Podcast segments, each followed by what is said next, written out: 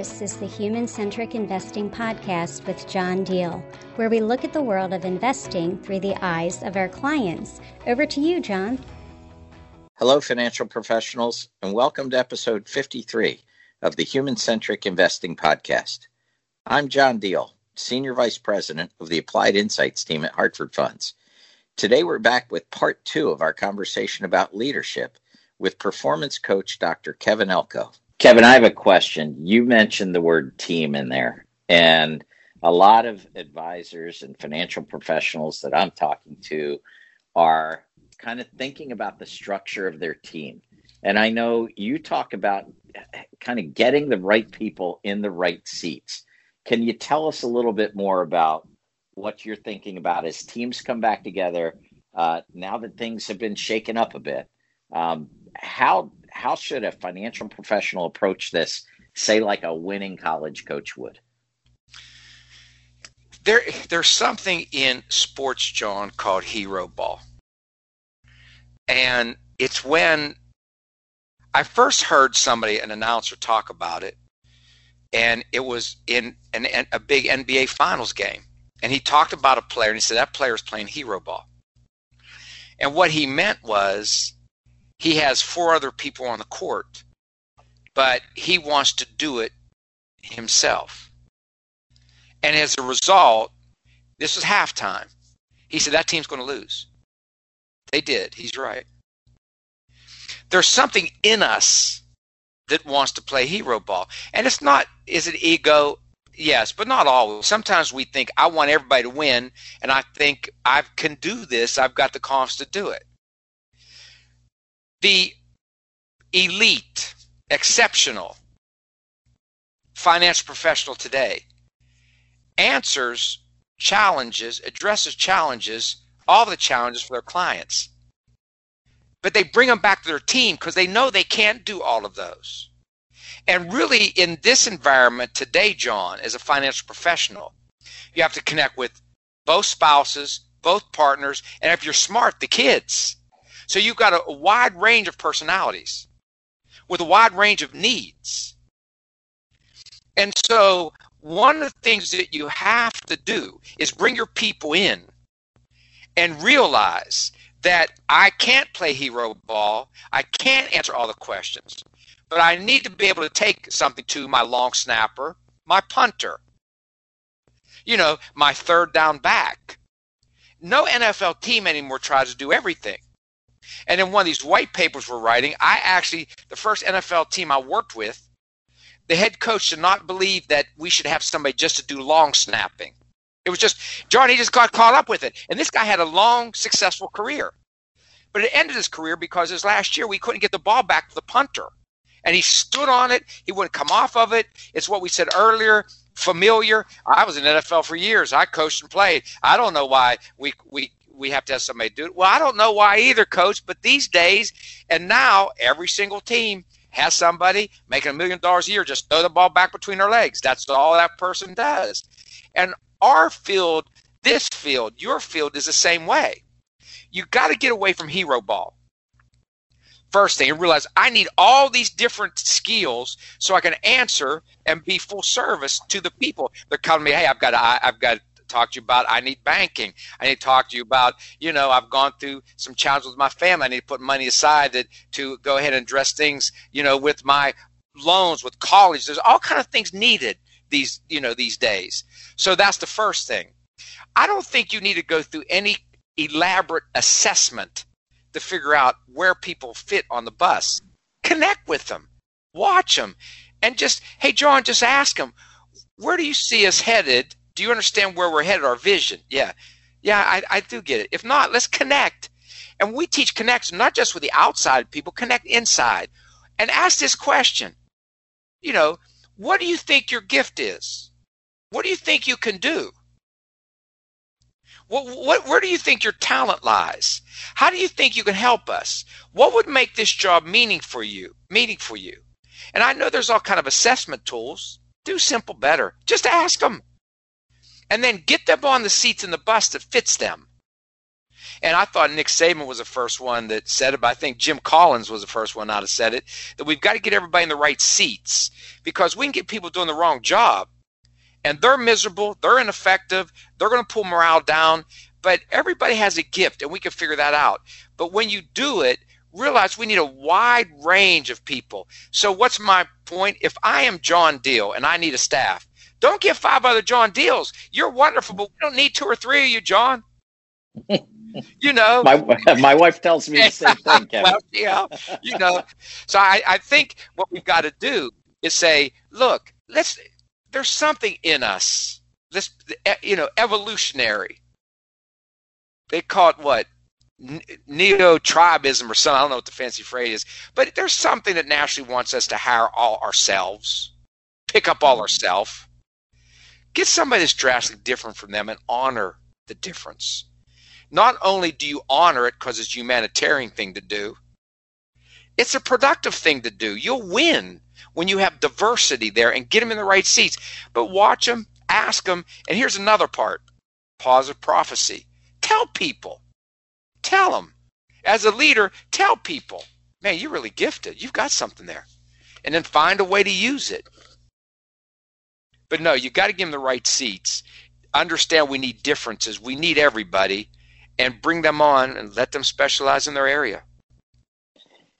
Kevin, when you talk about adapting and adopting, it seems to me that in the leader, there also needs to be a lot of humility in order to admit that I may not know everything there is to know, and maybe I could learn things, believe it or not, from some of the people on my team. Is that when you see successful leaders in in sports, for example, is that a common trait? Absolutely. Um, first of all, I have a team around me, and I need I get frustrated so much with technology. All the people I've got around me is young because that's where I need my help mm-hmm. and they're all drastically different than me. And I've got somebody who does my Twitter. I have somebody who does my podcast. I have somebody who does my, and I wouldn't know how to do it. They're they're much younger to me. So you got to get people different. In Alabama, Nick Nick knows he's smart enough to know. Nick Saban's smart enough to know he's not very smart on offense. So on defense, he knows what's going on. He's been a defensive guy.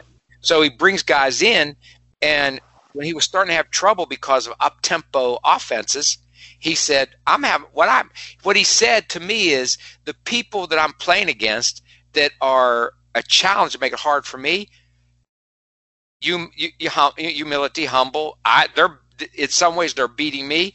I'm going to go bring somebody on my staff that does that because I'd like to have somebody that could do that for me that's doing it against me and so I think that what he's done, if you watch Coach, like he's bought guys like I don't know offense, so I'm going to get people that could do it. Then he even hired somebody, Joe Pendry, to explain to him, who's a retired coach, an older gentleman, to explain to him offense.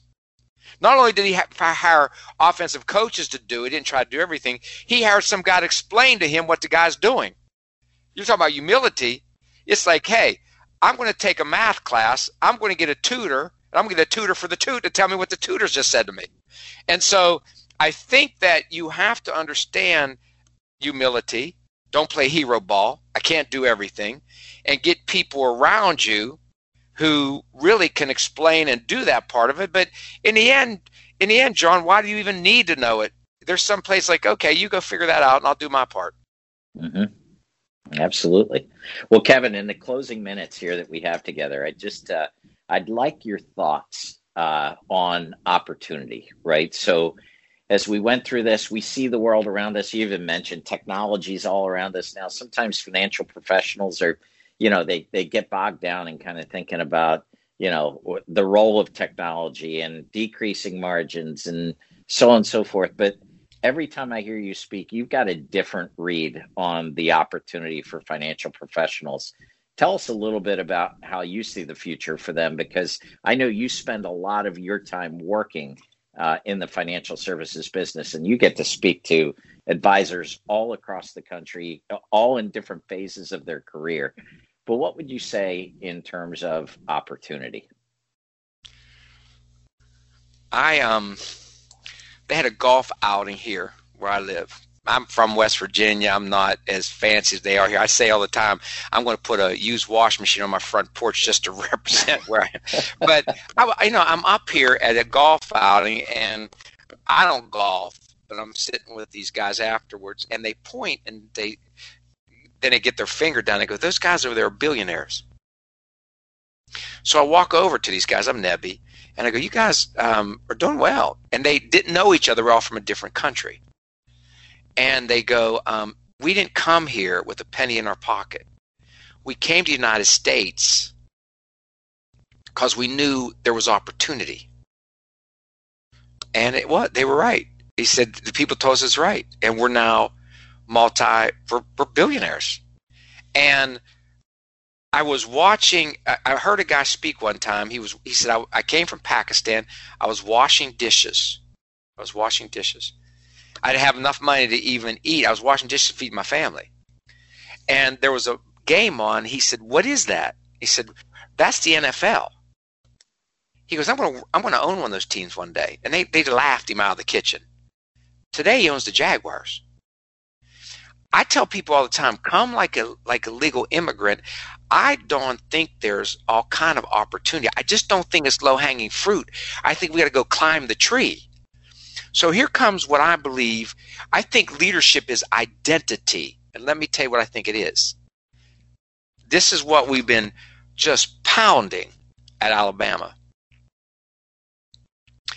There's two kinds of performers in the financial industry. First is the greyhound. It chases the rabbit because it's hungry. Won't chase that rabbit if it's not hungry. So at the racetrack, they get the greyhound hungry to chase the rabbit. The other one's the lion. Lion can eat Monday, lion can eat Tuesday. You walk in front of the lion Wednesday, it'll tear you up. The lion, it's its DNA. You do something every day, it gets in you. It's who you are. Opportunity, don't be the greyhound, be the lion. Every day go hunt and go claim it. And the lion's not the tallest, the lion's not the biggest, the lion's not the strongest, the lion isn't the smartest. It's about attitude. It's all attitude. It's I believe there's good. I walk in like there's good. I present. I ask for business. It's all attitude. I think there's more and there will be more and people win. But don't go like the greyhound. If I'm hungry, I run. If I don't, I don't. It's all good. I live off my book. Go like the lion. It's attitude and go after it every day. And you'll eat. The difference is the lion brings the food back to the pride so everybody can eat. Every time a financial advisor goes out, a financial professional, they bring the food back for everybody else. That's what we do. It's called lion leadership. And go out, it's still there. Don't you dare tell yourself it's not because you, we believe what we tell ourselves. Absolutely. Well, Dr. Kevin Elko, always a pleasure. As I said at the outset, every time we speak, I get a couple of ideas. I leave the conversation feeling uplifted. Uh, Kevin, I have no doubt that advisors are going to listen to this podcast we just recorded two and three times just to pick up some of your ideas and phrases. And for that, we can't thank you enough. Well, thanks for having me. Um, I watch your work. I, I, it's incredible. I love doing it. I love going out work with the uh, with the Hartford. You guys are the best to work with. I'm just glad you guys still have me around and uh, are still using me. So, hey, everybody, let's go out there and have the best year in the history of years and roll tide, baby. Thanks, Kevin. I'm going to take you up on that. Continuing to work together, have you back for a future podcast. I, would love to. Thanks, and, buddy. And for all of the financial professionals that are listening, thanks for taking the time and we look to to meet you again on the Human Centric Investing podcast. Thanks very much. This podcast is intended for use by financial professionals or in conjunction with the advice of a financial professional. It is intended to be educational in nature and should not be construed as individual investment advice or a recommendation or a solicitation to buy, sell, or hold any security or to adopt any investment strategy. It does not constitute constitute legal or tax advice or fiduciary advice pursuant to ERISA rules. The views and opinions expressed herein are those of our featured guest who is not affiliated with Hartford Funds.